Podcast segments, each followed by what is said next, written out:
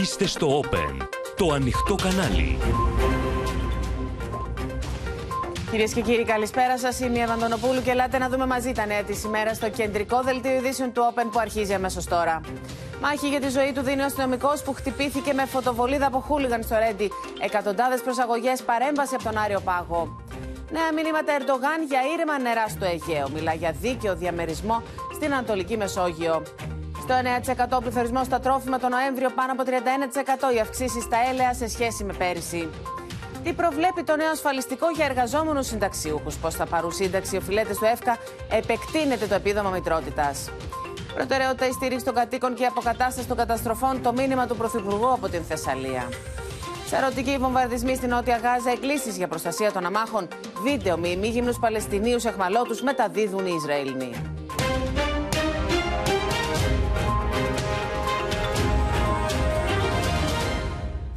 Αποτροπιασμό και οργή προκαλεί κυρίες και κύριοι άγρια επίθεση κατά του αστυνομικού των ΜΑΤ με ναυτική φωτοβολίδα εχθές το βράδυ έξω από το κλειστό γήπεδο Μελίνα Μερκούρη στο Ρέντι κατά διάρκεια επεισοδίων την ώρα του αγώνα βόλεϊ Ολυμπιακού Παναθηναϊκού. Ο αστυνομικός 31 ετών που δίνει μάχη για τη ζωή του αρχικά έπαθε καρδιακή ανακοπή και επανήλθε και τώρα νοσηλεύεται διασωληνωμένο. Η αστυνομία χαρακτηρίζει την επίθεση δολοφονική, ενώ έχουν προσαχθεί 424 άτομα για εγκληματική επίθεση από χούλιγκαν. Έκανε λόγο ο κυβερνητικός εκπρόσωπος, ενώ παρενέβη και η εισαγγελία του Αρίου Πάγου. Στο γήπεδο δεν υπήρχαν καν κάμερες που θα μπορούσαν να φωτίσουν τα γεγονότα, με τις γκρίζες ζώνες να είναι πολλές και τα αναπάντητα ερωτήματα επίσης. Η περιοχή έξω από το κλειστό γήπεδο του Ρέντι θυμίζει εμπόλεμη ζώνη. Είναι η στιγμή που ομάδα κουκουλοφόρων βγαίνουν από το γήπεδο το οποίο χρησιμοποιούσαν ως ορμητήριο και αρχίζουν να πετούν πέτρες, βόμβες, μολότοφ και φωτοβολίδες κατά των αστυνομικών. Μία από τις φωτοβολίδες που άγνωστοι εκτόξευαν σε ευθεία βολή βρίσκει τον αστυνομικό στο μυρό. Αστυνομικός, ο οποίος βρισκόταν δίπλα στον 30χρονο, περιγράφει τα όσα έγιναν. Είδαμε ξαφνικά να μας πετούν πέτρες, ξύλα και μολότοφ 300 με 400 άτομα που βγήκαν μέσα από το γήπεδο. Προσπαθήσαμε να τους καταδιώξουμε και συνέχισαν την επίθεση. Ο συνάδελφος έπεσε ξαφνικά στο οδόστρωμα. Κάποιοι από εμάς συνεχίσαμε την καταδίωξη, ενώ κάποιοι έμειναν πίσω για να τον βοηθήσουν. Ασθενοφόρο του ΕΚΑΒ φτάνει μέσα σε λίγα λεπτά για να παραλάβει τον αιμόφρητο αστυνομικό και στείνεται ολόκληρη επιχείρηση για να διαγωνιστεί στο πλησιέστερο νοσοκομείο που είναι το Γενικό Κρατικό της Νίκαιας. Τώρα δίνεται και άδεια από την αστυνομία για να φύγουν οι γυναίκες και τα παιδιά από το κλειστό Μελίνα Μερκούρι. Μέσα στο γήπεδο επικρατεί πανικός. Ο χορός γεμίζει με καπνούς από τα δακρυγόνα, οι πόρτες φραγίζουν και οι αρχές δίνουν την εντολή να φύγουν από το γήπεδο μόνο οι γυναίκες και τα παιδιά έχει έρθει πρώτη ως μία από τα δακρυγόνα, με αποτέλεσμα να γίνεται αρκετά δύσκολη η ατμόσφαιρα. Ο αστυνομικός διασωληνώνεται, μπαίνει στο χειρουργείο σε κρίσιμη κατάσταση, παθαίνει ανακοπή και οι γιατροί τον επαναφέρουν. Στο νοσοκομείο φτάνει και ο Υπουργός Προστασίας του Πολίτη. Ο αστυνομικός μας δέχτηκε δολοφονική επίθεση. Η επίθεση αυτή δεν πρέπει και δεν θα μείνει ατιμόρυτη. Οι δράστες όλων αυτών των φρικτών εγκλημάτων δεν έχουν καμία σχέση ούτε με τον αθλητισμό, ούτε με τους εκατομμύρια θηλάθλους που θέλουν να πάνε στο γήπεδο. Είναι κοινοί εγκληματίες που με την ανοχή κάποιων απειλούν και κάποιες φορές αφαιρούν ανθρώπινες ζωές πάνω από 400 άτομα μεταφέρονται στη διεύθυνση μεταγωγών όπου ξεκινούν να τους παίρνουν μαρτυρικές καταθέσεις, ψάχνοντας ακόμα και για πυρίτιδα στα χέρια τους. Ενώ συνεχίζεται η διαδικασία της δακτυλοσκόπησης σε όλους τους προσαχθέντες. Και μου λέει: Μαμά, δεν μας αφήνουν να βγούμε από το γήπεδο. Μας έχουν κλείσει μέσα. Του λέμε: Εντάξει, θα, σου, θα ζητήσουν την ταυτότητά σου θα σε αφήσουν να φύγεις. Πού να φανταστούμε ότι. Δεν, δεν ξέρω, εδώ μας είπαν τώρα στην καλύτερη των περιπτώσεων πριν τις 7-8 δεν πρόκειται να τα αφήσουν. Γονείς και συγγενείς προσαχθέτων περιμένουν από νωρίς το πρωί έξω από τη διεύθυνση μεταγωγών προκειμένου να μάθουν νέα από τους δικούς τους ανθρώπους. Όπως λένε, έχουν να μιλήσουν στο τηλέφωνο μαζί τους από τα ξημερώματα. Αυτή τη στιγμή υπάρχουν πάνω από 420 άτομα τα οποία έχουν προσαχθεί. Υπάρχουν εκατοντάδες οικογένειες και χιλιάδες άνθρωποι που δεν ξέρουν πού είναι ο άνθρωπός τους. Η διαδικασία τελεί υπό την εποπτεία εισαγγελικών αρχών, η οποία θα ολοκληρωθεί μέσα στο επόμενο διάστημα και ακολουθείται, καθώς υπάρχουν ισχυρές ενδείξεις ότι ανάμεσα στους προσαγόμενους βρίσκονται οι δράστες της επίθεσης. Μετά την ολοκλήρωση της διαδικασίας αυτής, οι εισαγγελικές αρχές θα αποφασίσουν την περαιτέρω δικονομική διαχείριση των προσαγόμενων. Κάμερες στο γήπεδο δεν διέθετε και οι αξιωματικοί των ανθρωποκτονιών αναλύουν το υλικό από μια εξωτερική κάμερα η οποία έχει καταγράψει κινήσεις μιας ομάδας χούλιγκανς να βγαίνουν και να μπαίνουν στο γήπεδο. Στις τουαλέτες των γηπέδων άγνωστοι προσπάθησαν να βάλουν φωτιά με στόχο να μπορέσουν να εγκαταλείψουν το γήπεδο αφού οι πόρτες είχαν σφραγιστεί. Ενώ οι αστυνομικοί εντόπισαν μισοκαμμένα ρούχα, μπλούζες, μπουφάν, κουκούλες, υπολείμματα αυτοσχέδιων εμπριστικών μηχανισμών και αναδιπλούμενο σουγιά. Η ζωή του αστυνομικού δεν κοστίζει 30 ευρώ. Οι χούλιγκαν δεν αντιμετωπίζονται με ευχολόγια. Η πολιτεία πρέπει να καταλάβει ότι αυτές οι εγκληματικές οργανώσεις πρέπει να αντιμετωπιστούν επιτέλους. Έξω η αστυνομία από τα γήπεδα αρένης. Η Ομοσπονδία των Αστυνομικών σε ανακοίνωσή της ζητά να διακοπεί άμεσα το πρωτάθλημα για όλα τα αθλήματα. Οργή για όλους αυτούς που συγκαλύπτουν, υποθάλπτουν, υποστηρίζουν, μισθοδοτούν τις αγέλες των δίποδων χούλιγκαν με τα ζωώδη ένστιχτα, είτε αυτοί είναι ιδιοκτήτες ΠΑΕ, ΚΑΕ κτλ., είτε είναι παράγοντες του αθλητισμού, είτε οποιοδήποτε άλλος. Αργά το απόγευμα παρενέβη η εισαγγελία του Αριού Πάγου και ζητά να γίνει έρευνα για το αδίκημα της εγκληματικής οργάνωσης και της απόπειρας ανθρωποκτονίας. Πάμε λοιπόν να συνδεθούμε με το Γενικό Κρατικό Νίκαιας και την Μέρη Γίγου. Ο αστυνομικός νοσηλεύεται σε πάρα πολύ κρίσιμη κατάσταση, διασωληνωμένος. Μέρη, ποια είναι τα νεότερα σχετικά με την πορεία της υγείας του; Εγώ να σου τον είχα κάνει να τρέξει, όχι τώρα να. Έβα σε κρίσιμη κατάσταση, εξακολουθεί να νοσηλεύεται ο αστυνομικός, ο οποίος τραυματίστηκε σοβαρά στο μυρό. Ένα τραύμα βαθύ που η παρετεταμένη χρήση της φωτοβολίδας μέσα στο σώμα του δημιούργησε ακατάσχετη αιμορραγία. Νοσηλεύεται λοιπόν στην μονάδα εντατική θεραπείας σε καταστολή και μηχανικό αερισμό. Ε, ενώ υποστηρίζεται αιμοδυναμικά με ισχυρές δόσεις φαρμάκων. Να σου πω ότι μετά το χθεσινό χειρουργείο και την αφαίρεση της βολίδας αλλά και των θρασμάτων το πρωί οδηγήθηκε εκ νέου σε ακόμα μια χειρουργική επέμβαση για τον καθαρισμό των ιστών στην περιοχή του τραύματος. Μέχρι τώρα, να σου πω ότι έχει γίνει δύο φορές ανάταση της καρδιακής λειτουργίας. Ο 30χρονο αστυνομικός δίνει μάχη για να κρατηθεί στη ζωή και από τη μεριά τους οι γιατροί κάνουν ό,τι είναι δυνατό. Να σου πω ότι από τα ξημερώματα βρίσκονται εδώ στο νοσοκομείο και οι γονείς του που ήρθαν από την Θεσσαλονίκη, οι συγγενείς του αλλά και πολλοί συναδελφοί του για να συμπαρασταθούν ε, στον ίδιο και την οικογένειά του. Ενώ πριν από λίγα λεπτά έφτασε ναι. εδώ και πάλι ο Υπουργός Προστασίας του Πολίτη, ο Γιάννης Οικονόμου. Λοιπόν, ένα διανόητο, ένας αστυνομικός πήγε να κάνει τη δουλειά του σε έναν αγώνα βόλεϊ και λίγες ώρες μετά βρίσκεται διασωληνωμένος να δίνει μάχη για την ε, ζωή τους. ευχαριστούμε, Μέρη Γίγου. Πάμε λοιπόν και στην Μίνα Καραμίτρου, που έχει πολλές πληροφορίες, Μίνα, και για το τι έχουν στη διάθεσή τους οι αρχές. Υπάρχει ε, το υλικό μέσα από το γήπεδο, από το κρατικό κανάλι, που και από εκεί επιχειρούν οι αρχές ε, να βγάλουν μία άκρη. Αλλά θα ξεκινήσουμε με ένα βίντεο ντοκουμέντο που έχει στη διάθεσή σου. Είναι λοιπόν ένα βίντεο λίγα λεπτά μετά την παραλαβή του αστυνομικού από το ασθενοφόρο, εκεί που οι συνάδελφοί του δύο φορές ε, του έχουν κάνει τουρνικέ προσπαθώντας ε, να ε, του αποκόψουν την αιμορραγία και το ασθενοφόρο έχει παραλάβει λοιπόν εδώ όπως βλέπετε τον αστυνομικό και ε, προσπαθεί με όσο περισσότερη ταχύτητα μπορεί, ακολουθεί μάλιστα ένας μοτοσυκλετιστής ε, πίσω της ομάδας Δίας, να τον μεταφέρουν στο πλησιέστερο νοσοκομείο. Αυτό είναι το κρατικό της Νίκαιας, το οποίο μάλιστα δεν εφημέρευε. Παρόλα αυτά όμως έχει κριθεί ότι για να μπορέσει να σωθεί ο αστυνομικός εκεί πρέπει να μεταφερθεί και το ασθενοφόρο λοιπόν βλέπετε να μεταφέρει ε, όσο πιο γρήγορα μπορούν ε, ο οδηγός και το πλήρωμα του ασθενοφόρου να μεταφέρουν λοιπόν τον αστυνομικό ε, στο νοσοκομείο για να μπορέσουν μετά οι αστυνομικοί να ακολουθηθεί η διαδικασία mm-hmm. της διασωλήνωσης και με την ευχή όλων μας, βέβαια, στο τέλος να βγει το παιδί από αυτή την ε, μάχη ζωντανό και να πάνε όλα καλά. Οι αρχές ε, εκτιμούν πως ανάμεσα στους προσαχθέντες που σταδιακά αφήνονται και ελεύθεροι είναι οι άνθρωποι που πέταξαν ή ο άνθρωπος, ο δράστης που πέταξε την φωτοβολίδα στον αστυνομικό; Αυτό το λένε σχεδόν με βεβαιότητα. Αυτό τώρα που ψάχνουν να βρουν όμως είναι τα στοιχεία για να μπορέσουν να στήσουν το κατηγορητήριο και να σχηματίσουν την δικογραφία. Και πώς το κάνουν αυτό; Καταρχάς, θέλω να σας πω ότι έχουν στη διάθεσή τους κάποιες μαρτυρίες κυρίως που αναφέρονται στα ρούχα που φορούσαν αυτοί που βρίσκονται στο επίμαχο σημείο της κερκίδας. Κρατήστε το αυτό, θα σας εξηγήσω σε λίγο γιατί σας το λέω.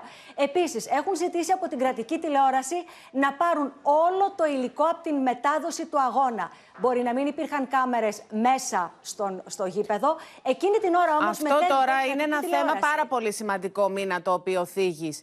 Γιατί ε, ζούμε στη χώρα που έχουμε θρυνήσει θύματα από την οπαδική βία Κάθε φορά που χάνει τη ζωή του ένας άνθρωπος από την οπαδική βία, ανοίγει αυτή η συζήτηση και εν τέλει καταλήγουμε στον χθεσινό αγώνα βόλεϊ μεταξύ Ολυμπιακού και Παναθηναϊκού να διαπιστώνουμε εκ των υστέρων και αφού αυτός ο άνθρωπος δίνει τώρα μάχη για τη ζωή του, πως όχι δεν λειτουργούσαν οι κάμερες, δεν είχαν εγκατασταθεί σε αυτό το γήπεδο οι κάμερες. Στο εσωτερικό, όχι. Υπήρχε μόνο μία κάμερα εξωτερικά. Ε, για το εσωτερικό την οποία, μιλάμε. Ναι, την οποία την έχουν ε, παραλάβει και γι' αυτό σας είπα ότι τώρα οι αξιωματικοί της αθλητικής βίας περισσότερο προσπαθούν να επικεντρωθούν σε αυτό το υλικό που θα πάρουν από την κρατική τηλεόραση. Και γιατί σας λέω ότι θέλουν να επικεντρωθούν σε αυτό, γιατί από όλη την εξέδρα υπάρχει ένα κομμάτι, το λεγόμενο πέταλο. Εκεί υπάρχει μια ομάδα ατόμων, όπου μάλιστα στο βίντεο αυτό από μια πρώτη, ε, καταγραφ... από μια πρώτη ε, έρευνα που έκαναν οι αστυνομικοί, είδαν ότι υπάρχει μια μεγάλη ομάδα ατόμων, η οποία ξαφνικά μετακινείται προς την έξοδο. Τώρα, σε αυτή την ομάδα που σας λέω υπάρχουν 20 έως 25 άτομα τα οποία μάλιστα στο παρελθόν έχουν απασχολήσει τους αξιωματικούς της α, αθλητικής βίας. Είναι άτομα δηλαδή τα οποία στο παρελθόν είτε έχουν προσαχθεί, είτε έχουν συλληφθεί και ανήκουν σε αυτούς, στο κομμάτι που λέμε ε, φανατικοί ε, hooligans. Εκεί λοιπόν σε αυτό το κομμάτι των 20-25 ατόμων προσπαθούν τώρα να δουν ποιο ήταν το πρόσωπο αυτό το οποίο όταν βγήκαν έξω και επιτέθηκαν στους αστυνομικούς ε, χρησιμοποίησε και το όπλο της φωτοβολίδας ε, με αποτέλεσμα να τραυματίσει ο αστυνομικός. Και ξέρεις, Εύα, δεν ήταν μόνο μία η φωτοβολίδα. Σύμφωνα με τις μαρτυρίες των αστυνομικών της δημιουργίας, της συγκεκριμένης δημιουργίας, δέχτηκαν επίθεση με τρεις φωτοβολίδες. Η μία από αυτές ήταν που έπεσε στο μυρό του αστυνομικού. Και μιας και σας είπα για το τι είπαν οι συνάδελφοι του αστυνομικού, θέλω να σας πω τι είπε ο αστυνομικός, ο οποίος στεκόταν δίπλα στον 30χρονο, ο οποίος αυτή τη στιγμή δίνει μάχη για τη ζωή του. Είπε λοιπόν λίγο αργότερα ε, ότι προσπαθούσαμε, ε, είπε, να προστατευτούμε από αυτά που μας πετούσαν. Ξαφνικά τον κατάλαβα να πέφτει στο δόστρωμα και στο πόδι να είναι καρφωμένη η φωτοβολίδα. Στην αρχή είχε τις αισθήσεις του και ούτε και ο ίδιος κατάλαβε τι έγινε. Φώναζε στον υπαστηνόμο. Υπαστηνόμε βγάλτο. Του κάναμε τουρνικέ σε δύο σημεία να σταματήσουμε την αιμορραγία. Mm. Πάντως δεν μπορεί κανείς ούτε να πιστέψει, ούτε να φανταστεί, ούτε να εκτιμήσει πως οι χούλιγκανς των ομάδων είναι διαφορετικοί στο ποδόσφαιρο, διαφορετικοί στο μπάσκετ, διαφορετικοί στο βόλι, διαφορετικοί στο, α, στο πόλ. Είναι δηλαδή τα ίδια πρόσωπα και Οι πραγματικά στρατοί δεν αλλάζουν, είναι μια Εύα. συζήτηση που Ναι, κάνουμε οι κάθε στρατοί φορά. Δεν αλλάζουν, έχεις δίκιο. Είναι μια συζήτηση που κάνουμε κάθε φορά για το τι μπορεί να γυρίσει, το πώς μπορεί να αντιμετωπιστεί η οπαδική βία και αυτή η συζήτηση ανοίγει με ένταση κάθε φορά που δολοφονείται ένας άνθρωπος. Α ελπίσουμε αυτή τη φορά πως ο 39χρονο αστυνομικός θα καταφέρει να κρατηθεί στην ζωή. Ε, ωστόσο, ανοίγει αυτή η συζήτηση και μετά ξανακλίνει και από ό,τι καταλαβαίνουμε, τίποτα δεν έχει γίνει. Εκ του αποτελέσματος φάνηκε διότι κάμερες δεν υπήρχαν και είδαμε να συμβαίνουν ξανά και ξανά τα ίδια έκτροπα. Σε ευχαριστούμε πολύ, Μινά Καραμίτρου.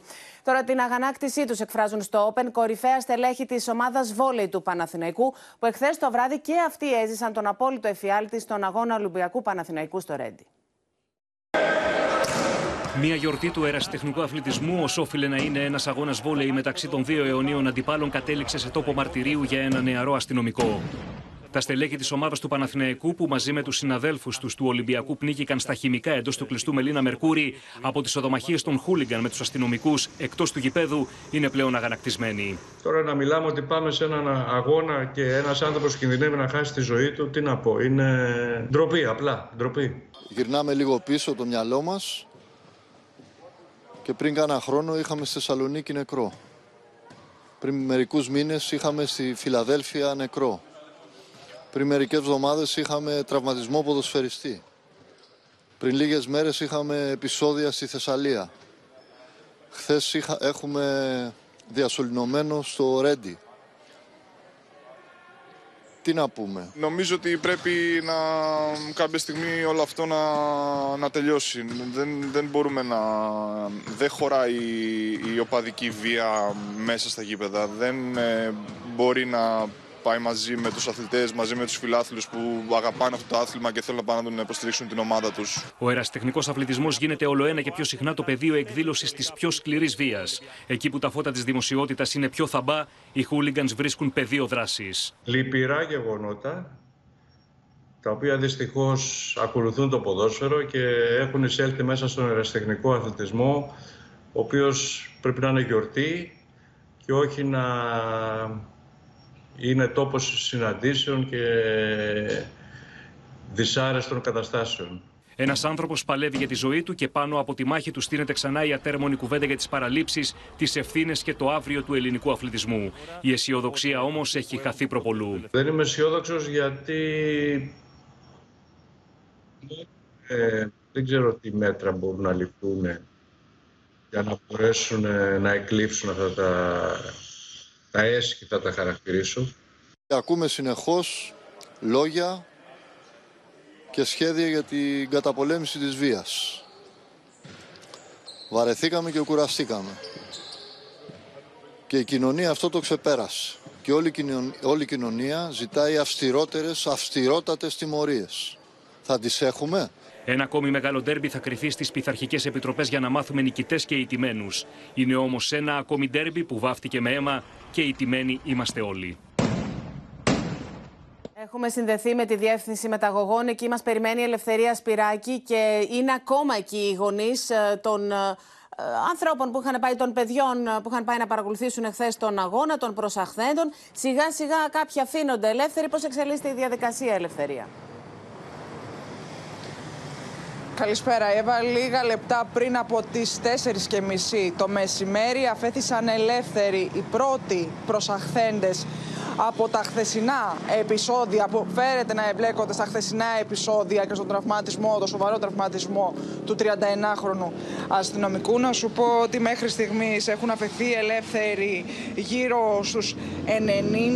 Ε, βέβαια, από ό,τι μας ενημέρωσαν πριν από λίγα λεπτά, θα αφαιθούν και άλλα άτομα ελεύθερα, αλλά τις επόμενες ώρες καταλαβαίνετε ότι μιλάμε για μια πολύ ωραία διαδικασία, δηλαδή μέχρι να τους πάρουν δείγμα DNA, μέχρι να γίνει έλεγχο στα χέρια τους ε, για να δουν αν υπάρχουν ίχνη πυρίτιδας, αλλά και δακτυλοσκόπηση. Πέρασαν αρκετές ώρες, μάλιστα οι διαδικασίες αυτές που σου ανέφερα Εύα έγιναν τόσο εδώ στην Διεύθυνση ε, Μεταγωγών αλλά και στην Διεύθυνση Εγκληματολογικών Ερευνών. Ε, βέβαια από χθες το βράδυ ε, βρίσκονταν γονείς και συγγενείς των ανθρώπων αυτών εδώ έξω από τη διεύθυνση μεταγωγών οι οποίοι ζητούσαν να μάθουν τι ακριβώς έχει γίνει με τα παιδιά τους. Πρέπει να σου πω ότι μεταξύ των προσαχθέντων βρίσκονταν και 33 ανήλικοι. Οι γονείς λοιπόν ζητούσαν να μάθουν νέα, δεν έλειψαν και οι στιγμές έντασης πρέπει να σου πω. Έκλεισαν τρεις φορές περίπου σήμερα το μεσημέρι την ε, Πέτρου Ράλη, ενώ με όσους μιλήσαμε, με όσα άτομα καταφέραμε να μιλήσουμε από τους προσαχθέντες, μας είπαν ότι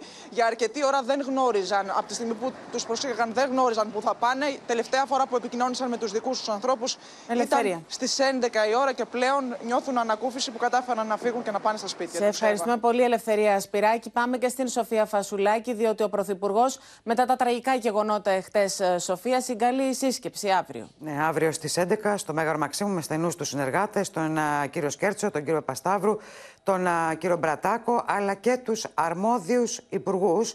Ε, και μιλάω για τον Υπουργό Δικαιοσύνης, τον κύριο Φλωρίδη, τον Υπουργό Αθλητισμού, τον κύριο Βρούτσι, αλλά και τον κύριο Οικονόμου, τα τρία συναρμόδια Υπουργεία, με στόχο, Εύα, την λήψη αυστηρότερων μέτρων, μεγαλύτερης επίβλεψης. Δεν θα μιλήσω ε, για ποινικά, για, για αυστηροποίηση των ποινών. Αυτές έχουν ήδη προβλεφθεί, αλλά για το πώς ε, θα ληφθούν νέα αυστηρότερα μέτρα με μεγαλύτερη επιτήρηση πλέον των γηπέδων. Ακούσαμε πριν από λίγο από την Μίνα ότι μέσα σε αυτό το γήπεδο δεν υπήρχαν κάμερες μέσα. Καταλαβαίνεις πόσο σημαντικό για την έρευνα είναι αυτό, γιατί αναγκάζονται τώρα οι αστυνομικοί να ψάχνουν από την εξωτερική κάμερα ή από την κάμερα μεταδόσεων α, της ΕΡΤ για τυχόν στοιχεία. Ε, θυμίζω ότι ανάλογη σύσκεψη είχε γίνει και το καλοκαίρι, τον Αύγουστο, μετά τον θάνατο του Μιχάλη Κατσούρη. Βέβαια, ήταν μια σύσκεψη με τους υπευθύνους των ΠΑΕ για το ποδόσφαιρο και την λήψη μέτρων τότε που είχε ζητηθεί από τον Πρωθυπουργό. Όμως μένουν, όπως μου λένε οι κυβερνητικές πηγές, Εύα, πολλά ακόμα να γίνουν. Πάντως είναι προφανές πως πρέπει να αντιμετωπιστεί συνολικά. Δεν είναι μόνο το ποδόσφαιρο ε, που έχει ζήτημα. Φάνηκε αυτό και από αυτά που συνέβησαν εχθές στον αγώνα βόλη. Σοφία Φασουλάκη, σε ευχαριστούμε πολύ. Τώρα, οργισμένες είναι οι αντιδράσεις των κομμάτων της αντιπολίτευσης που καταδικάζουν την επίθεση σε βάρος του αστυνομικού, ενώ την ίδια ώρα αποδίδουν ευθύνες στην κυβέρνηση για την δράση των Χούλιγκαν και κατηγορούν τον ίδιο τον Πρωθυπουργό για κενό γράμμα στην αντιμετώπιση της οπαδικής βίας. Φίλαθλοι που πάνε να παρακολουθήσουν ένα άθλημα και φοβούνται για τη ζωή τους. Αστυνομικοί που πάνε σε έναν αγώνα να κάνουν τη δουλειά τους και φοβούνται για τη ζωή τους. Η σημαία της ασφάλειας που διαφήμιζε η κυβέρνηση έχει υποσταλεί εδώ και καιρό. Το χθεσινό απαράδεκτο περιστατικό είναι η σταγόνα η οποία ξεχύλισε το ποτήρι. Χρειάζεται η άμεση παρέμβαση της πολιτείας. Οι δεσμεύσεις του Πρωθυπουργού δυστυχώς παραμένουν ανεφάρμοστες, ένα γράμμα κενό η ευθύνη η, της, η κυβερνητική είναι δεδομένη από πλευράς στο πώς αντιμετωπίζει συγκεκριμένα φαινόμενα και από το τι μέτρα παίρνει και από το πόσο βάζει το μαχαίρι στην καρδιά του προβλήματος. Η ελληνική λύση εκφράζει τον αποτροπιασμό της για τη νέα δολοφονική επίθεση κατά αστυνομικού, ο οποίος αυτή τη στιγμή δίνει μάχη για να κρατηθεί στη ζωή. Ευχόμαστε να βγει νικητής. Επιτέλους ήρθε η ώρα να υπάρξει πολιτική βούληση για να εκλείψουν άπαξ και διαπαντός τα φαινόμενα χούλιγκανισμού στην Ελλάδα. Μια κυβέρνηση η οποία μιλά συνέχεια για νόμο και για τάξη, ενώ την ίδια στιγμή η πραγματικότητα είναι ότι η ανασφάλεια σκιάζει ολόκληρη τη χώρα. Όσο θα υπάρχει ατιμορρησία, τα φαινόμενα αυτά θα πολλαπλασιάζονται. Α το ξέρουμε όταν λείπει η παιδεία, με τα γερά ελληνικά γράμματα, οι νέοι θα καταφεύγουν στη βία και τον χουλιγκανισμό. Και καθώς μιλάμε για τα τραγικά συμβάντα στην οπαδική βία, σήμερα αποφασίστηκε να αποφυλακιστούν οι 30 Κροάτες που είχαν προφυλακιστεί, όπως θα μας πει η Έλενα Γαλάρη, για τα αιματηρά επεισόδια στη Νέα Φιλαδέλφια τον Αύγουστο.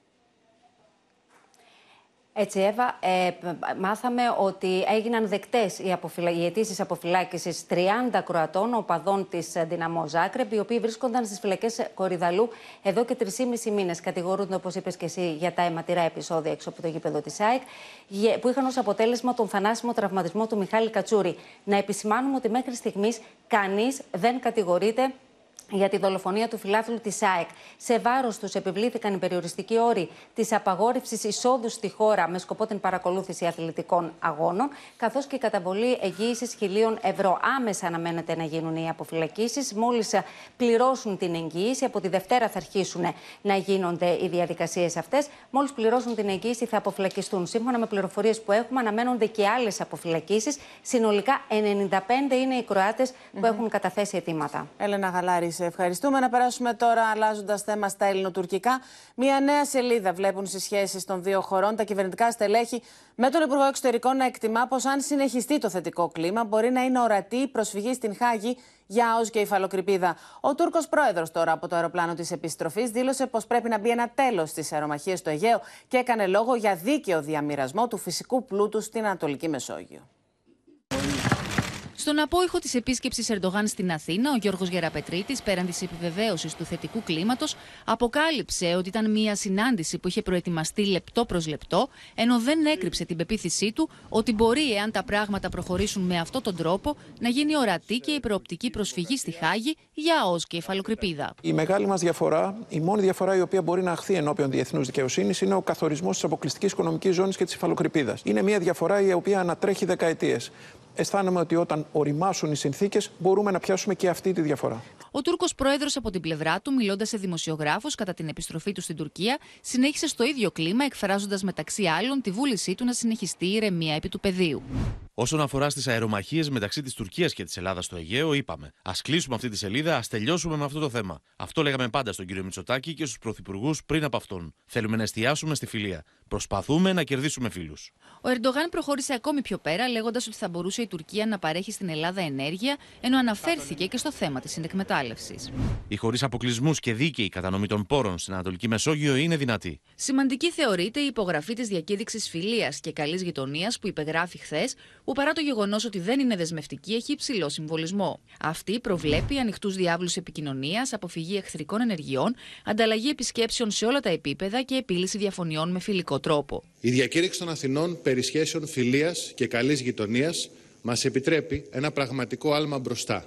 Να προχωρήσουμε με σύνεση και αποφασιστικότητα, χτίζοντας μια ειλικρινή σχέση στη βάση εκείνων που μας ενώνουν. Η ελληνική πλευρά εστιάζει τώρα στο νέο κύκλο των ελληνοτουρκικών επαφών, όπως αυτός καθορίστηκε χθες. Η ουσία της επόμενης ημέρας είναι να προχωρήσουμε στους τρεις άξονες που έχουμε, είτε θετική ατζέντα, πολιτικός διάλογος που έχει ενσωματωμένες και τις ερευνητικές επαφές όπως ξέρουμε πάρα πολλά χρόνια και φυσικά τα μέτρα οικοδόμησης εμπιστοσύνης.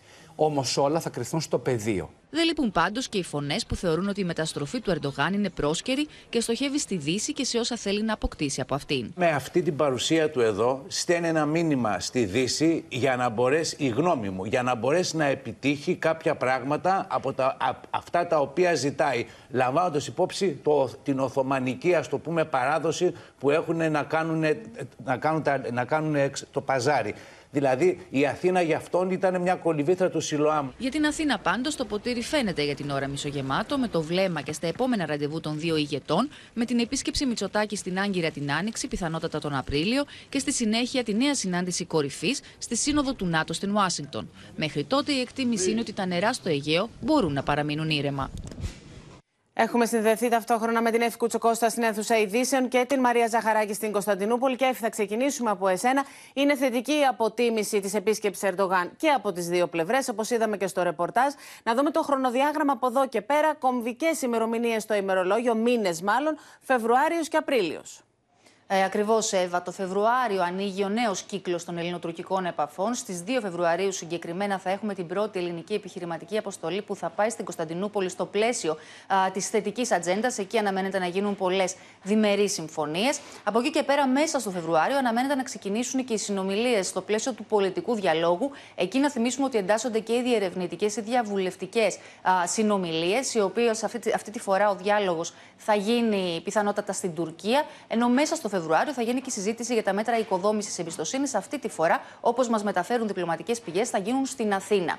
Επόμενο ορόσημα για την ε, συγκεκριμένη διαδικασία των ελληνοτουρκικών επαφών είναι φυσικά η επίσκεψη του Κυριάκου Μητσοτάκη στην Άγκυρα, πιθανότατα τον Απρίλιο ή τον Μάιο του 2024 και στη συνέχεια η συνάντηση κορυφής των δύο ηγετών στο πλαίσιο της Συνόδου Κορυφής των ηγετών του ΝΑΤΟ τον Ιούλιο στην Ουάσιγκτον. Στο μεταξύ, πριν και την επίσκεψη του Κυριάκου Μητσοτάκη στην Άγκυρα, θα σου πω ότι αναμένεται και η επίσκεψη του Υπουργού Εξωτερικών της Τουρκίας, Χακάν Φιντάν, στην Αθήνα.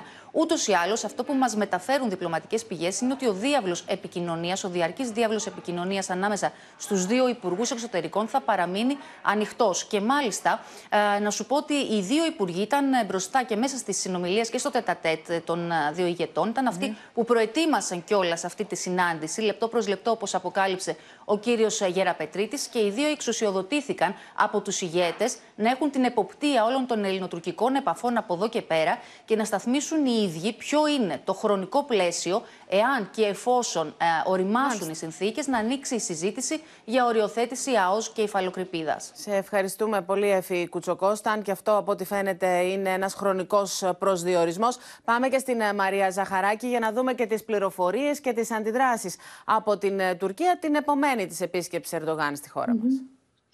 Πρώτα απ' όλα να πω για μία τελευταία εξέλιξη, Εύα, επειδή πριν από λίγο από διπλωματικές, από τουρκικές διπλωματικές πηγές υπήρχε, ε, υπάρχει μία πληροφόρηση σχετικά με το θέμα αυτό της βίζας, το οποίο λέγαμε και χθες χαροποίησε πάρα πολύ τους ε, ε Έλληνες, ε, τους Τούρκους με συγχωρείς. Mm-hmm. Επομένως ε, ε, φαίνεται ότι προχωράει αυτή η διαδικασία και οι τουρκικές διπλωματικές πηγές αναφέρουν ότι αναμένουμε την επίσημη κοινοποίηση αυτής της εφαρμογής. Εργαζόμαστε πάνω σε αυτό το θέμα αρκετό καιρό και ελπίζουμε ότι θα διασφαλιστεί οι πολίτες μας να μην αντιμετωπίζουν δυσκολίες κατά την είσοδο και την έξοδο από τα Άρα καταλαβαίνουμε ότι η Τουρκία ισχυρίζεται ότι προχωρά αυτή η συμφωνία με πολύ γοργούς ρυθμούς. Ακριβώς, ναι. Είναι κάτι που το θέλουν βέβαια και πάρα πολύ. Τώρα, όσον αφορά τα, τα υπόλοιπα τα οποία ε, διεξήχθησαν στην, ε, στην Αθήνα, είχαμε τις δηλώσεις του Τούρκου Προέδρου και βλέπουμε ότι υπάρχει μια πρόταση έκπληξη Εύα, από τον Ερντογάν προς την Ελλάδα. Την αποκάλυψε ο ίδιος ο Τουρκος Πρόεδρος, επιστρέφοντας από την Αθήνα χθες το βράδυ. Η Άγκυρα λοιπόν διατίθεται να γίνει προμηθευτής ενέργειας προς την Ελλάδα. Τόσο πυρηνικής από ένα μελλοντικό, όπως είπε Ερντογάν εργοστάσιο στη συνόπη της Μαύρης Θάλασσας, όσο και προμηθευτής φυσικού αερίου από τη Θράκη. Είναι αυτός, αυτό το hub που θέλει να φτιάξει με τη Ρωσία. Βέβαια να πούμε ότι εδώ στα θέματα της ενέργειας έβαλε στο τραπέζι και τους πόρους της Ανατολικής Μεσογείου φυσικά. Στην πρώτη σύνοδο κορυφής Έκανε λόγο για δίκαιο διαμοιρασμό. Μετά την κρίση λοιπόν στην Ανατολική Μεσόγειο το 2020, όπως θυμόμαστε, ο Τούρκος πρόεδρος ξαναβάζει την Ανατολική Μεσόγειο στο τραπέζι. Είπε ξανά ότι η ενέργεια, η ενέργεια μπορεί να μας ενώσει και έκανε λόγο για συνεργασία και μοιρασιά. Όλα αυτά όμως να πούμε, Εύα, ότι είναι επεαπτερόεντα φυσικά. Χρειάζεται πρώτα αναγνώριση της Κύπρου από την Τουρκία, χρειάζεται παρέτηση από το δόγμα της γαλάζιας πατρίδας και έπειτα φυσικά ένας καθορισμός σαός μεταξύ όλων των χωρών προκειμένου να προχωρήσει αυτό που ο Τούρκος πρόεδρος επιθυμεί στην Ανατολική Μεσόγειο. Πάντως από την πρόταση αυτή αυτό που καταλαβαίνουμε είναι ότι ο Ερντογάν φαίνεται να αναζητεί κάποια φόρμουλα συνεννόησης με τη Δύση μέσω της ενέργειας πρωτίστως και επίσης και, και μέσω, μέσω της επίσκεψης στην Αθήνα αναζητεί κάποιο κανάλι επικοινωνίας με τις Ηνωμένες Πολιτείες προκειμένου να πάρει τα F-16. Δεν έκανε λοιπόν τυχαία ανοίξει σήμερα στο Κογκρέσο ότι, που κοιτάζεται τη συμπεριφορά του Ερντογάν στην Ελλάδα ότι κοιτάξτε εγώ έκανα αυτή την επίσκεψη, άρα πρέπει να προχωρήσει λοιπόν, η για να δούμε πόσο θα μαχητικά, άρα είμαι το καλό παιδί. Μαρία Ζαχαράκη, σε ευχαριστούμε πολύ. Και καθώς είμαστε στην Τουρκία, πάμε να dούμε πώς σχολιάζεται η επίσκεψη Ερντογάν η επόμενη μέρα της στα τουρκικά μέσα ενημέρωσης. Ankara Atina hattında yeni sayfa Cumhurbaşkanı Erdoğan'ın tarihi, at, at, tarihi Atina ziyaretiyle açıldı. Cumhurbaşkanı Erdoğan aramızda çözülemeyecek sorun yok dedim.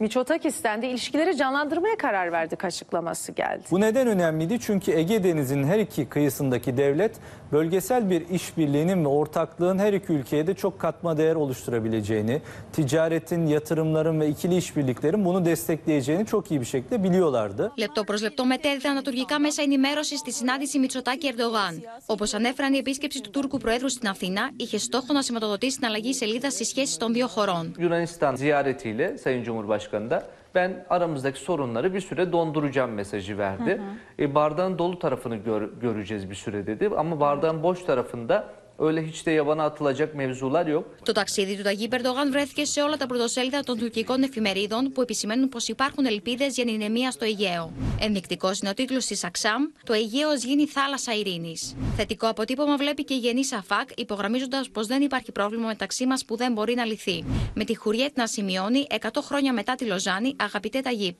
Σκιαγραφώντα τα προβλήματα ανάμεσα sτι δύο πλευρέ του Αιγαίου, οι ειδησιογραφικά δίκτυα και αναλυτέ αναφέρθηκαν εκτενώ στα ζητήματα που συνεχίζουν να αποτελούν αγκάθια. Üç tane başlık yani majör mesele. Biz bunları zamanla çözebiliriz. Bir an ol, bir anda olmaz. Doğru. Bunlardan bir tanesi adaların silahlandırılması meselesi. Doğru. İkincisi Doğu Akdeniz.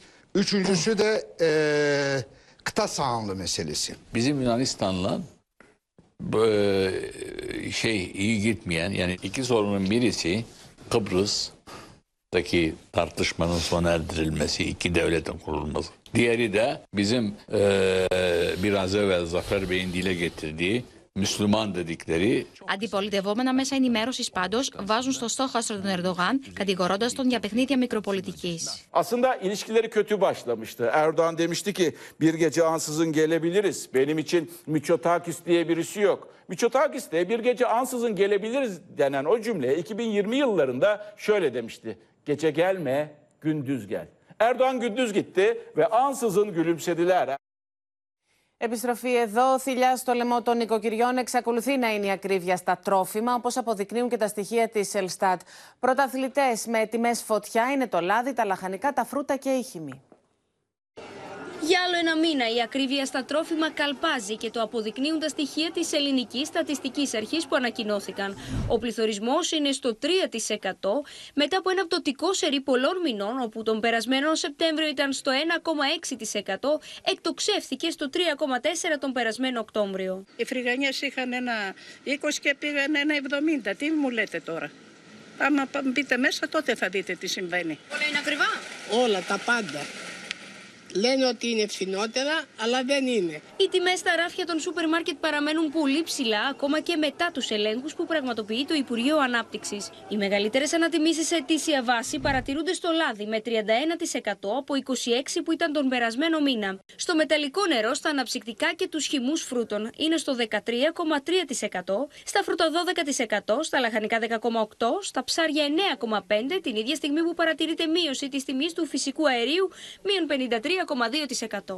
Ε, οπωσδήποτε υπάρχει μεγάλη ακρίβεια, δεν το συζητάμε αυτό. Ε, το θέμα είναι πού θα καταλήξει όλο αυτό. Προσπαθούμε να βρίσκουμε και λίγο φθηνότερα. Βέβαια τα καλά προϊόντα είναι ακριβότερα. Έχουν ακριβήνει όλα. Για μια σακούλα πόσο δώσω. 20 ευρώ έδωσα τώρα σε αυτά. Πάντως από την αρχή της χρονιάς έχουν επιβληθεί αρκετά πρόστιμα από τη Δημαία και το Υπουργείο Ανάπτυξης που ξεπερνούν τα 10 εκατομμύρια ευρώ. Με τις εταιρείες που πιάστηκαν να εσχροκερδούν σε βάρος των καταναλωτών να ρίχνουν τις τιμές έως και 30%. Με αλλαγές κατατέθηκε Χρυσαφόσκολου σήμερα στη Βουλή το μήνυμα ασφαλιστικό. Να μας εξηγήσεις λοιπόν τι αλλάζει. Πάμε να δούμε, Εύα, τις αλλαγές. Ξεκινούμε με καλά νέα για 35.000 εργαζόμενους συνταξιούχους. Καταργείται το πέναλτι που λέγαμε του 30%. Πάμε και, στη, πάμε και παρακάτω, γιατί δίνεται η δυνατότητα στους, ε, σε όσους λαμβάνουν αναπηρική σύνταξη και θέλουν να εργαστούν για να ενισχύσουν το εισόδημά τους, χωρίς αυτό το 10% μέχρι τώρα. Καταργείται και αυτό. Πάμε να δούμε από 1η Πρώτου 24. Αυξάνεται η εθνική σύνταξη 3% που λέγαμε, από 413 πηγαίνει περίπου στα 427 Εύα. Πάμε και στο ημερολόγιο 20 Δεκάτου έχουμε την πληρωμή των αυξημένων συντάξεων, 21 Δεκάτου θα έχουμε το επίδομα προσωπικής διαφοράς για τους συνταξιούχους και πάμε και παρακάτω γιατί και εδώ είναι καλά νέα για 12.500 περίπου συνταξιούχους, ελεύθεροι επαγγελματίες, όσοι τώρα χρωστούσαν και θέλαν δηλαδή υποψήφιοι συνταξιούχοι ελεύθεροι επαγγελματίες, ήθελαν να βγουν στη σύνταξη, είχαν οφειλές 20.000 ευρώ, δεν μπορούσαν. Τώρα αυτό ανεβαίνει και από τις 20 πηγαίνει στις 30 Πάμε και για τις ε, συντάξεις ΣΟΓΑ. Από τις 6.000 ανεβαίνει στις 10.000. Επίσης, καλό νέο, το επίδομα μητρότητας επεκτείνεται και στις αυτοαπασχολούμενες και στις αγρότησες. Και να κλείσουμε, Εύα, με τη νέα διάταξη, το επίδομα των αποφυλακισμένων. Αφορά περίπου 1.000 άτομα κάθε χρόνο και δεν θα λαμβάνεται υπόψη για το ελάχιστο εγγυημένο εισόδημα. Κύριε Σαφόσκολου, ευχαριστούμε πολύ.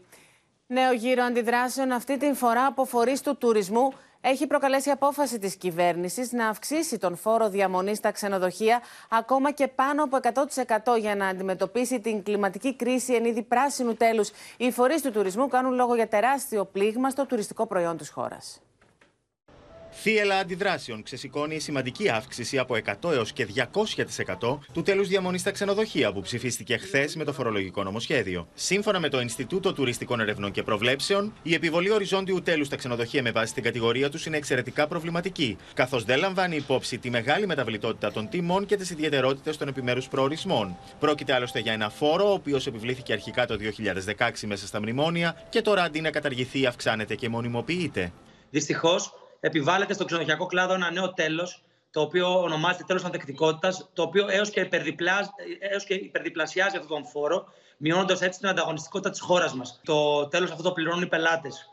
Και συνεπώς, ε, εγώ πιστεύω ότι όταν ε, αρχίσουν οι πελάτες να έρχονται στις ρεσεψιόν των ξενοδοχείων, σίγουρα θα υπάρχουν αντιδράσεις, καθώς το, αυτό το νέο τέλος είναι το μεγαλύτερο και το υψηλότερο τέλος στην Ευρώπη. Το τέλος διαμονής που επιβάλλεται αναδωμάτιο και αναδιανυκτέρευση αυξάνεται για τη θερινή σεζόν και από Μάρτιο έως Οκτώβριο στο 1,5 ευρώ για τα ξενοδοχεία 1 έως 2 αστέρων από μισό ευρώ, στα 3 ευρώ από 1,5 ευρώ στα ξενοδοχεία 3 αστέρων, στα 7 ευρώ από 3 ευρώ για τα 4 αστέρια και στα 10 ευρώ από 4 ευρώ για τα 5 αστέρια.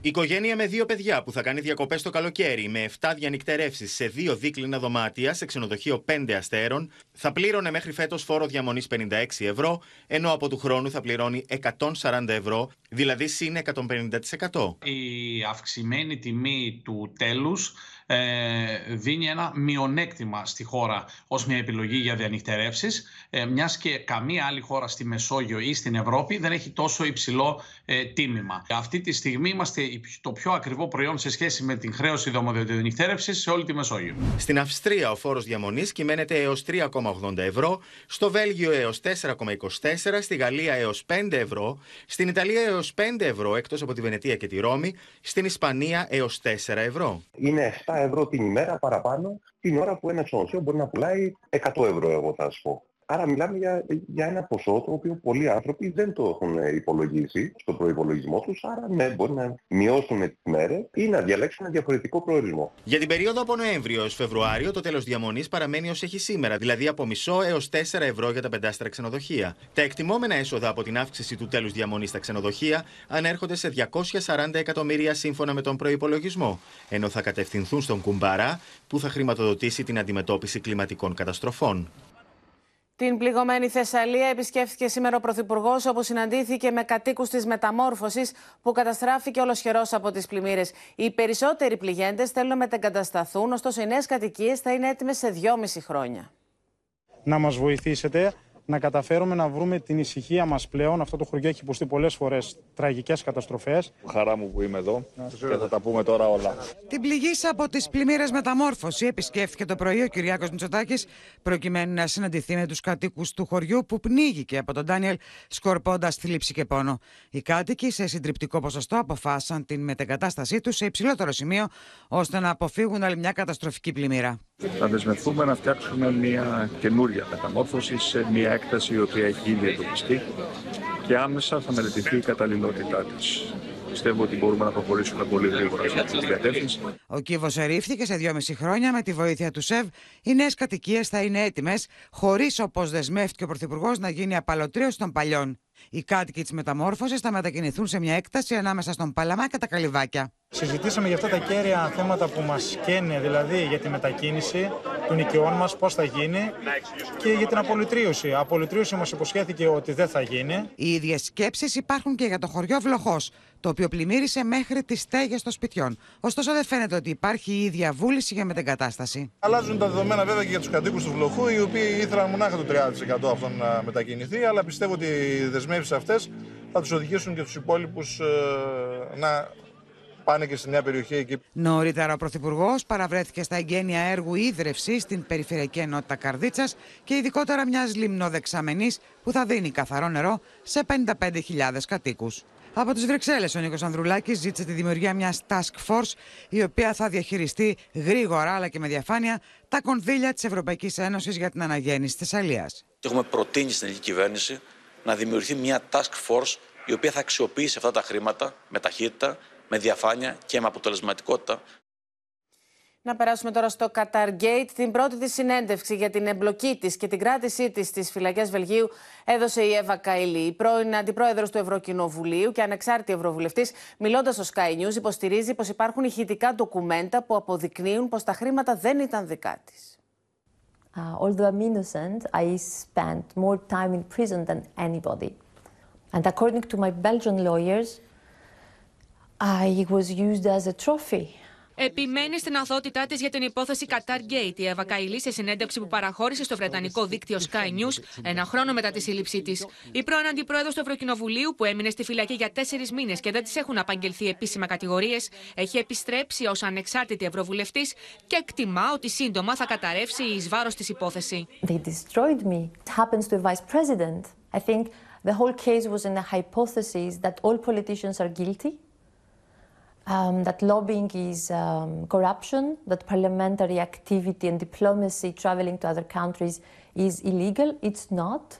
Η Εύα Καηλή, περιγράφοντα τι συνέβη εκείνο το πρωινό τη Παρασκευή 9 Δεκεμβρίου 2022, ισχυρίζεται για μία ακόμη φορά πω δεν γνώριζε τίποτα για τα χρήματα που βρέθηκαν στο διαμέρισμά τη στι Βρυξέλλε. It was a bag that I didn't recognize with a lot of money, and I wanted to return it to Panzeri. I called the police. I couldn't get access to anyone that knew uh, this case. Not, I wanted to return it to its owner. I didn't know what it was and I didn't want to know what it was. Στην ίδια συνέντευξη, η Εύα Καηλή καταγγέλει ότι το διάστημα που ήταν στη φυλακή την εκφόβιζαν και την απειλούσαν ότι αν δεν ομολογήσει την ενοχή της, θα της αφαιρέσουν την επιμέλεια της κόρης της. They threatened to give my daughter to the social services and um, they, they kept her away from me. I couldn't see her for one month. It, she was not, she was 20 months old. Uh, she was constantly with me and suddenly she was not. Um, I was shocked that these things could happen in Europe. Uh, my isolation, it's, it's unexplainable. Στον πόλεμο στη Γάζα, κατά κραυγή έχουν προκαλέσει εικόνες με Παλαιστινίους τους οποίους έχουν συλλάβει οι Ισραηλινοί, αφήνοντα τους μόνο με τα εσώρουχα μέσα στη μέση του δρόμου. Το Ισραήλ απαντά πως τους συνέλαβε ως ύποπτους για τρομοκρατικές επιθέσεις. Ο Ισραηλινός στρατός συλλαμβάνει δεκάδες Παλαιστίνιους στην Μπεϊτ Λαχία, στο βορρά της λωρίδας της Γάζας. Οι στρατιώτες τους δίνουν εντολή να μείνουν με τα εσώρουχά τους, καθισμένοι οκλαδών με σκυμμένα τα κεφάλια και οι εικόνες γίνονται πρώτη είδηση στα διεθνή μέσα ενημέρωσης.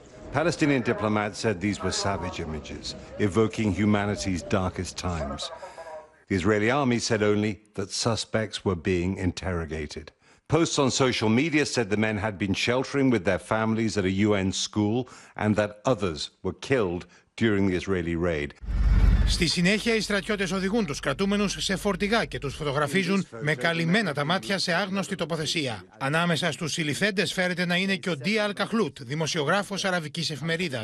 Israel is describing them as suspected fighters, but an increasing number of civilians have now been identified. לוחמי צה"ל ושירות ביטחון כללי עצרו ותחקרו מאות חשודים בפעילות טרור. רבים מהם גם ביממה האחרונה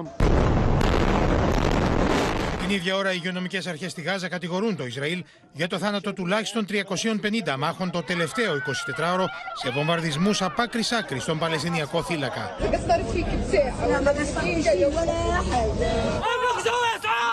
Αραβικά μέσα ενημέρωση αναφέρουν πω ανάμεσα στα θύματα είναι ο Ρεφάτα Λαρίρ, Παλαιστίνιο ακαδημαϊκό και συγγραφέα. Ο Ισραηλινό στρατό ανακοίνωσε πω το τελευταίο 24ωρο έχει χτυπήσει 450 στόχου στη λωρίδα τη Γάζα, ανάμεσά του και το Πανεπιστήμιο Αλαζάρ, και πω έχουν σκοτωθεί δεκάδε ένοπλοι τη Χαμά. נמשיך לפרק את כל אחד מהמוקדים האלה עד שנסיים.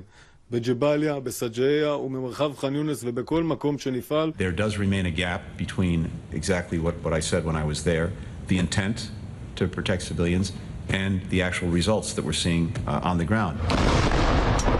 Στην Τουρκία, ο πρόεδρο Ερντογάν κατηγόρησε ξανά τον πρωθυπουργό του Ισραήλ για εγκλήματα πολέμου. Milosevic nasıl yargılandıysa, nasıl mahkum olduysa inanıyorum ki Netanyahu ve onun yardakçıları da aynı şekilde yargılanacaktır.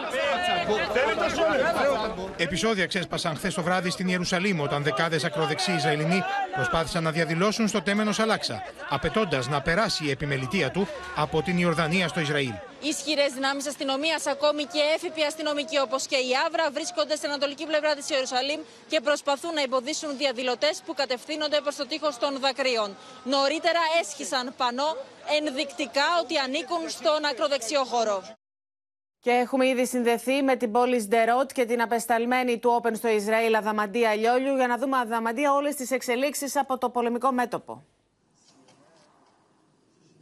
Και όσο οι επιθέσεις ΕΒΑ συνεχίζονται κυρίως στα νότια της λωρίδας της Γάζας και στην περιοχή Χαν Ιουνί που βρίσκεται στο επίκεντρο των δυνάμεων του Ισραήλ, ένα μπαράζ ρουκετών εκτοξεύθηκε από την Χαμάς προς το νότιο Ισραήλ αλλά και προς το Τελαβίβ στο κεντρικό και στο νότιο Ισραήλ, καθώς πλησιάζει και η εβραϊκή αργία του Σαμπάτ που γιορτάζουν οι Εβραίοι αύριο. Τώρα, την ίδια ώρα, καθώς αίσθηση έχουν προκαλέσει αυτές οι εικόνες με τους ημίγυμνους άνδρες ε, που έχει συλλάβει έχουν παραδοθεί. Ήδη κάτι τέτοιο δεν είναι διευκρινισμένο ακόμη και από το Ισραήλ στην λωρίδα της Γάζας. Να πούμε ότι εκπρόσωπος των δυνάμεων του Ισραήλ ενημερώνει πως οι συγκεκριμένοι είναι μέλη της Χαμάς είτε είναι ύποπτοι ότι ανήκουν ε, στην Χαμάς και ότι ε, σε κάθε περίπτωση τους έχουν ξεγυμνώσει, τους έχουν αφήσει μόνο με το εσώρουχό τους ώστε να διαπιστώσουν ότι δεν έφεραν κάποιον εκρηκτικό μηχανισμό μαζί τους. Μάλιστα η υπηρεσία ασφάλειας του Ισραήλ ενημερώνει ότι θα τους ανακρίνουν προκειμένου να μάθουν περισσότερες πληροφορίες για το πού βρίσκονται οι όμοιροι, όπως και για την εξέλιξη των ε, επιχειρήσεων ε, της Χαμάς στη λωρίδα της ε, Γάζας. Και τους αριθμοί, ο αριθμός που δίνει τουλάχιστον η υπηρεσία ασφαλείας του Ισραήλ είναι ότι είναι 150. Από την πλευρά της τώρα η Χαμάς απαντά ότι πρόκειται ακόμη και για Παλαιστινίους άμαχους, τους οποίους τους έχει συλλάβει το Ισραήλ και κάνει λόγο για στη γερά εγκλήματα πολέμου που διεξάγει το Ισραήλ, καλώντας και τους διεθνείς οργανισμούς να ενσκύψουν σε αυτό και, και κλείνοντας μόνο και συγγενείς ε, ενός από τους ανθρώπους αυτούς που φαίνεται που τον αναγνώρισε, είπε ότι δεν ανήκει στην ε, Χαμάς. Εύα, αναμένουμε να δούμε τις εξελίξεις για αυτό το ζήτημα. Όσο εσύ μετέδει το ρεπορτάζ, βλέπαμε και αυτές τις εικόνες που έχουν κάνει το γύρο του κόσμου. Σε ευχαριστούμε πολύ, Αδαμαντία Ελιόλιου. Θα περάσουμε τώρα κυρίες και κύριοι σε μια υπόθεση που έχει σοκάρει το Πανελλήνιο και μιλάμε για την κτηνοδία με την βάναυση κακοποίηση του Όλιβερ στην Αράχοβα. Οι έρευνες αναβαθμίζονται με κλιμάκιο αστυνομικών του τμήματος ανθρωποκτονιών να βρίσκονται από χθες στην περιοχή. Είναι πάρα πολλά τα αναπάντητα ερωτήματα, ενώ πληθαίνουν και τα διαδικτυακά καλέσματα για μποϊκοτάζ, ζητώντας από τους κατοίκους της Αράχοβας να ανοίξουν τα στόματα. Το αίτημα είναι ένα: δικαιοσύνη για τον Όλιβερ. Αστυνομικοί του ανθρωποκτονιών από την Αθήνα βρίσκονται στην Αράχοβα και λαμβάνουν πληροφορίες από πρόσωπα που θεωρούν πως θα τους οδηγήσουν να ξετυλίξουν το κουβάρι αυτής της περίεργης υπόθεσης. Κάλεσαν για νέα κατάθεση τον ιδιοκτήτη του Χάσκι, με τον ίδιο ωστόσο να ξεκαθαρίζει πως δεν βρίσκεται στο κάδρο των υπόπτων και να ζητά να αποδοθεί δικαιοσύνη. Μακάρι να έρθει όλο το ανθρωποκτονιών της Αθήνας στην Αράχοβα. Δικαιοσύνη θέλω εγώ για τον Όλιβερ.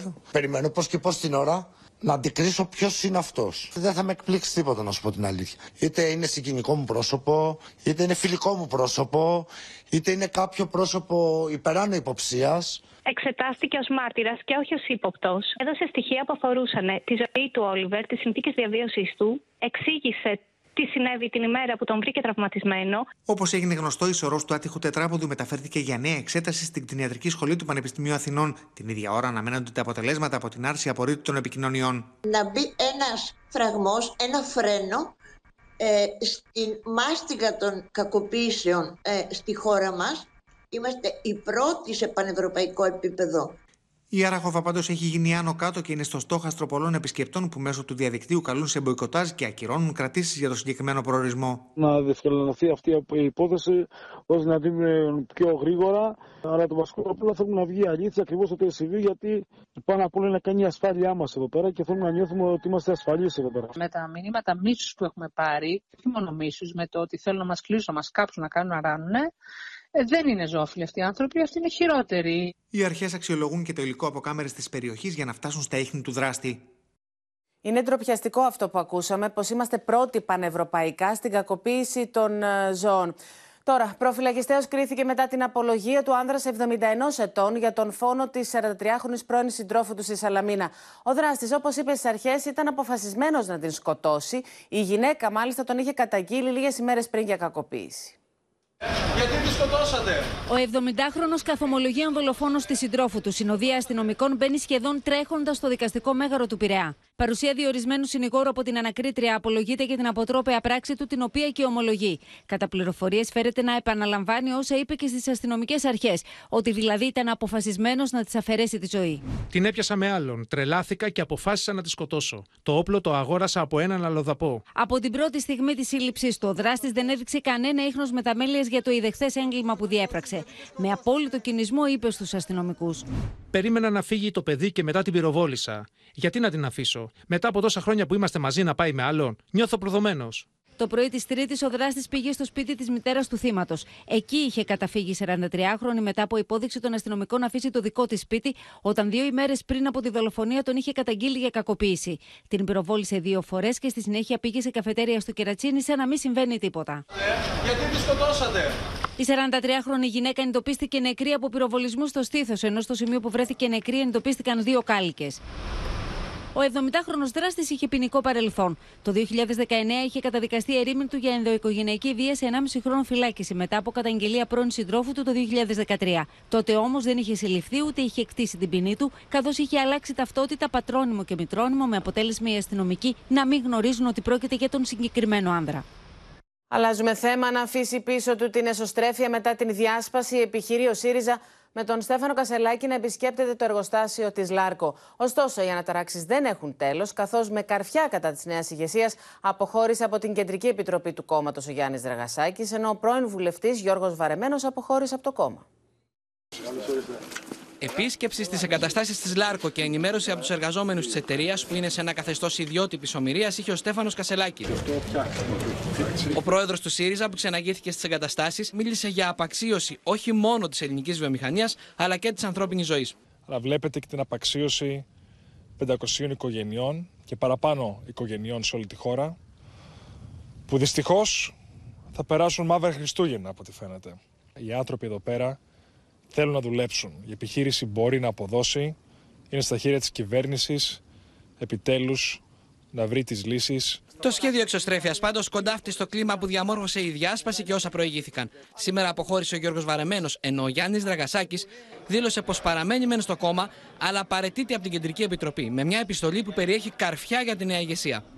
Η πλήρης διαφωνία μου με την πορεία του ΣΥΡΙΖΑ Προοδευτική Συμμαχία υπό τη νέα ηγεσία δεν μου επιτρέπει να παραμένω μέλος της Κεντρικής Επιτροπής. Επειδή μου γίνονται διάφορες προτάσεις από μέλη του κόμματος, τα ευχαριστώ και διευκρινίζω ότι όσο διαρκεί η παρούσα κατάσταση, δεν επιθυμώ να συμμετέχω σε κανένα θεσμικό όργανο, σε θεσμική κομματική λειτουργία ή δημόσια εκπροσώπηση του ΣΥΡΙΖΑ Προοδευτική Συμμαχία. Φυσικά παραμένω μέλος του και θα συνεχίσω στο μέτρο των δυνάμεών μου να αγωνίζομαι για τις αξίες, τις ιδέες και το ήθος της αριστεράς μέσα και έξω από τον ΣΥΡΙΖΑ Προοδευτική Συμμαχία. Στο Στέφανο Κασελάκη και τη νέα ηγετική ομάδα του ΣΥΡΙΖΑ έριξε την ευθύνη για τη διάσπαση ο Δημήτρης Τζανακόπουλος. Βλέπουμε μια σειρά από ιδεολογικές μετατοπίσεις, μια μετάλλαξη, αν θέλετε, του κόμματος και αυτό ε, οδήγησε σε μια δύσκολη, όπως είπα προηγουμένως, απόφαση, ε, η οποία όμως είχε να κάνει με το γεγονός ότι η πολιτική συμπόρευση ήταν πλέον αδύνατη. Θα ήταν και απολύτως σεβαστό να ακολουθήσουν μια άλλη πορεία εφόσον γύριζαν τις έδρες οι οποίες ανήκουν στο ΣΥΡΙΖΑ. Ε, δεν γίνεται αυτό. Νομίζω αυτό είναι το μεγαλύτερο αγκάθι παρά ότι ήταν πρώην σύντροφοι. Αύριο συνεδριάζει η Κεντρική Επιτροπή του ΣΥΡΙΖΑ. Κόντρα ξέσπασε στην Βουλή στη συζήτηση του νομοσχεδίου για την πολιτική προστασία που προβλέπει την υπαγωγή του Εθνικού Αστεροσκοπείου στο αρμόδιο Υπουργείο με την αντιπολίτευση να κάνει λόγο για απόπειρα φήμωσης των επιστημόνων και ακροτηριασμό της ερευνητικής κοινότητας. Ευχαριστώ πολύ. Ταξίφοι τους διασταύρωσαν κυβέρνηση και αντιπολίτευση στη Βουλή, με αφορμή το νομοσχέδιο για την αναδιοργάνωση της πολιτικής προστασίας και την υπαγωγή του Εθνικού Αστεροσκοπείου και της Εθνικής Μετεωρολογικής Υπηρεσίας στο Υπουργείο Πολιτικής Προστασίας. Κατά την πολιτική προστασία και η Εθνική Μετεωρολογική Υπηρεσία και το Αστεροσκοπείο. Ό,τι ζήτησαν, ζήτησαν στη διαβούλευση συμπεριλήφθηκε.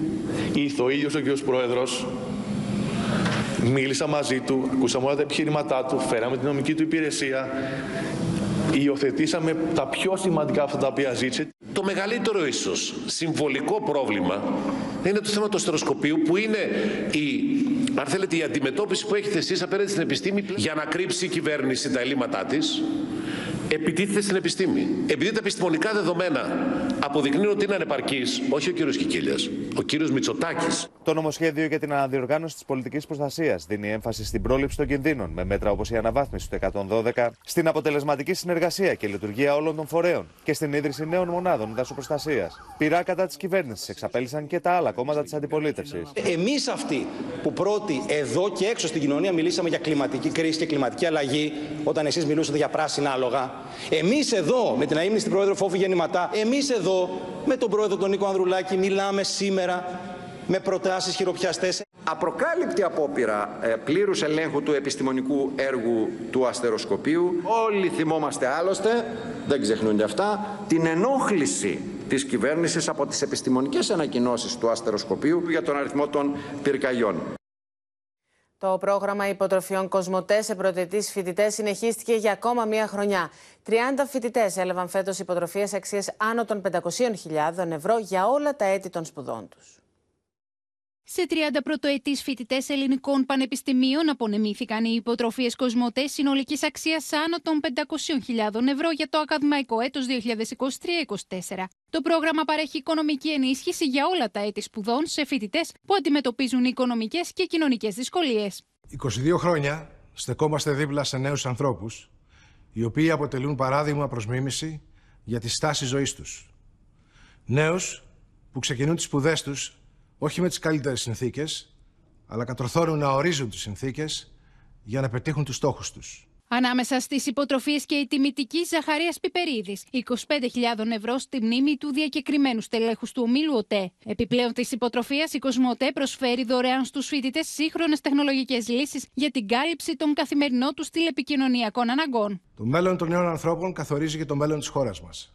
Είμαστε περήφανοι που μέσα από το πρόγραμμα υποτροφιών Κοσμοτέ προσφέρουμε ισότιμη πρόσβαση στη γνώση και δημιουργούμε έναν κόσμο καλύτερο για όλους. Είμαστε εδώ όλοι μαζί πραγματικά για να σας στηρίξουμε γιατί πιστεύουμε σε εσάς. Η υποτροφία της Κοσμοτέ θα με βοηθήσει σημαντικά να πετύχω τους στόχους μου, καθώς θα φύγει η επιβάρυνση προς την οικογένεια και θα αποκτήσω μια σχετική οικονομική ανεξαρτησία. Το πρόγραμμα υποτροφιών Κοσμοτέ συμπληρώνει 22 χρόνια. Μέχρι σήμερα έχει στηρίξει 814 φοιτητές με περίπου 8 εκατομμύρια ευρώ. Στο σημείο αυτό το δελτίο μας ολοκληρώθηκε. Μείνετε συντενισμένοι στο Open. Αμέσως μετά ακολουθεί η δραματική σειρά εποχής έρωτας φυγάς. Από όλους εμάς να έχετε ένα πολύ όμορφο βράδυ και ένα πολύ όμορφο Σαββατοκύριακο. Καληνύχτα.